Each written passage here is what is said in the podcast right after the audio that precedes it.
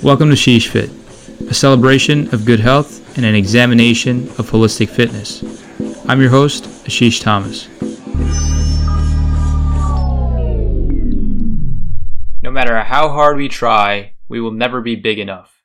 We won't ever be built the way we want to be built. Our bodies just don't allow for it. At some point, we just plateau and are unable to increase strength and hypertrophy at the necessary pace. It's inherently human.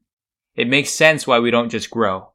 Our ancestors didn't have an abundance of food and weren't fed by the standardized American diet. They had long periods of little to no caloric intake, and therefore couldn't afford to have large muscles take up immense amounts of energy. There has to be a stop sign, an inhibitor that says no more muscle.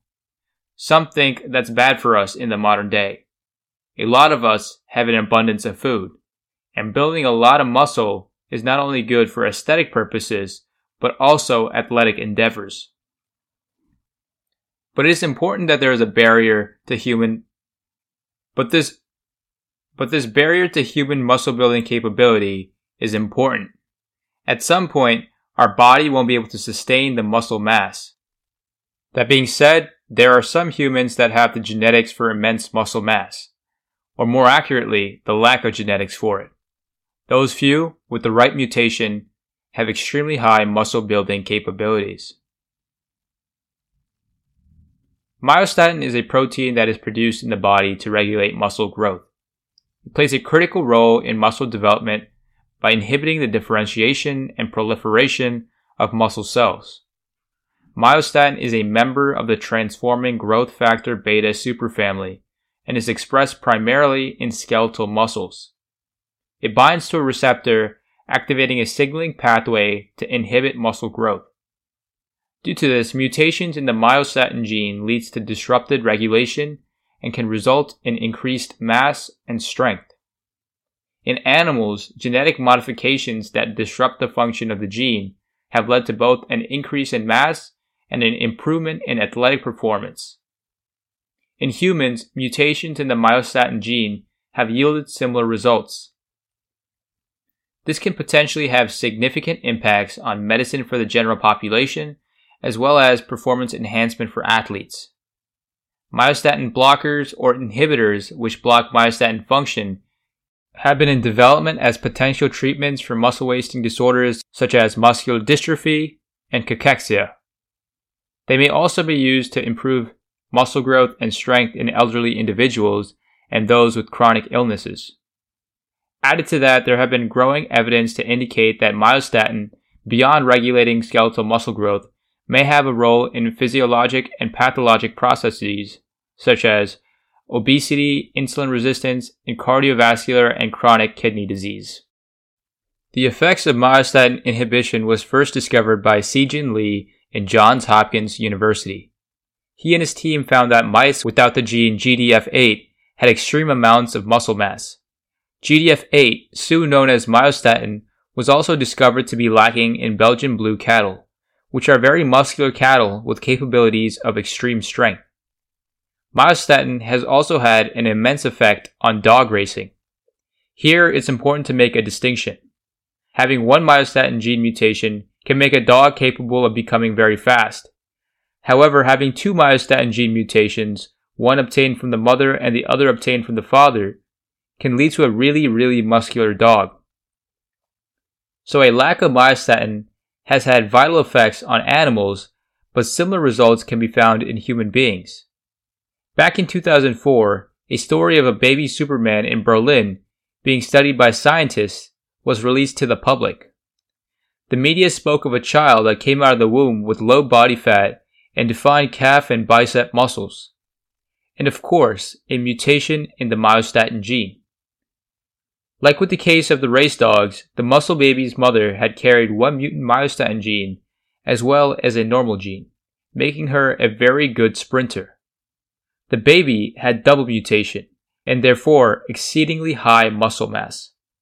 He was clearly stronger and bigger than his peers.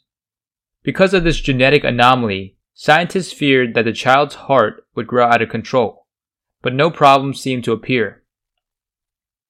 With all that said, This served as proof that a myostatin mutation can cause similar results in humans as it did in mice and Belgian blue cattle. Se-Jin Lee, the researcher who I had mentioned discovered the effects of the myostatin mutation, also believed that myostatin blockers could potentially thwart the development of diabetes through fat suppression.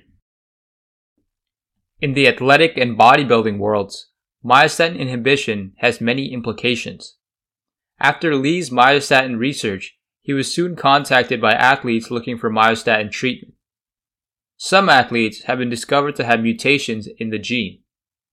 Eddie Hall of strongman fame naturally has less myostatin than most human beings, making it much easier for him to pack on muscle. He is said to have the Hercules gene.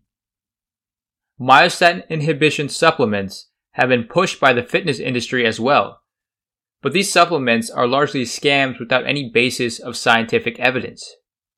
Many of these inhibitors are made out of a brown seaweed extract that was discovered to bind to myostatin when placed in test tubes. That is obviously not indicative of it having any impact on human muscle building. So the validity of these supplements is sketchy to say the least.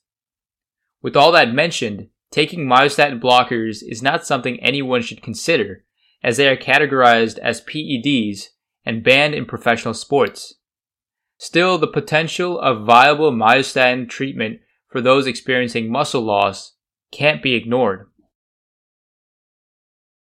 There are currently several myostatin inhibitors in development, including monoclonal antibodies and small molecule inhibitors.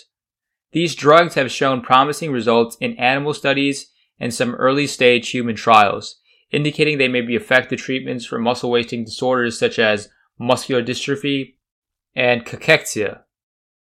These disorders should definitely be targeted and treated. Cachexia is a condition that is characterized by loss of muscle mass and strength and is often seen in individuals with communicable diseases such as cancer, HIV, and heart failure. Cachexia can have a significant impact on an individual's quality of life and can contribute to increased morbidity and mortality. The aging population experiencing sarcopenia can also benefit from increased muscle mass. Lean muscle is correlated with a lower risk of falling in elderly individuals. This is especially noteworthy because falls are the leading cause of accidental deaths in individuals 65 years and older.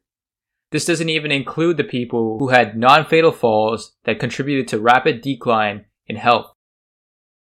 Maintaining muscle mass is necessary for stability and mobility. Studies have shown that by the age of 80, the average person will have lost around 18 pounds of muscle from their peak muscle composition. Myostatin inhibitors may be able to improve muscle growth and function in elderly individuals, potentially benefiting their overall health and well-being. Human beings, especially when sedentary, have a tendency to lose muscle mass over time. Although there's a very sharp decline at a very old age, the process of muscular atrophy begins much earlier. Our muscles and bones, after reaching their peak mass, soon go into a slow but notable decline. The only way to fend off this decline is through exercise and keeping our muscles strong. Using resistance and aerobic exercise is said to cause a reduction in myostatin and an increase in follistatin, a protein that promotes muscle growth. This can help prevent muscle weakness and atrophy. Further research is needed to fully understand the potential benefits and risks of myostatin inhibitors and their applications in medicine and athletics.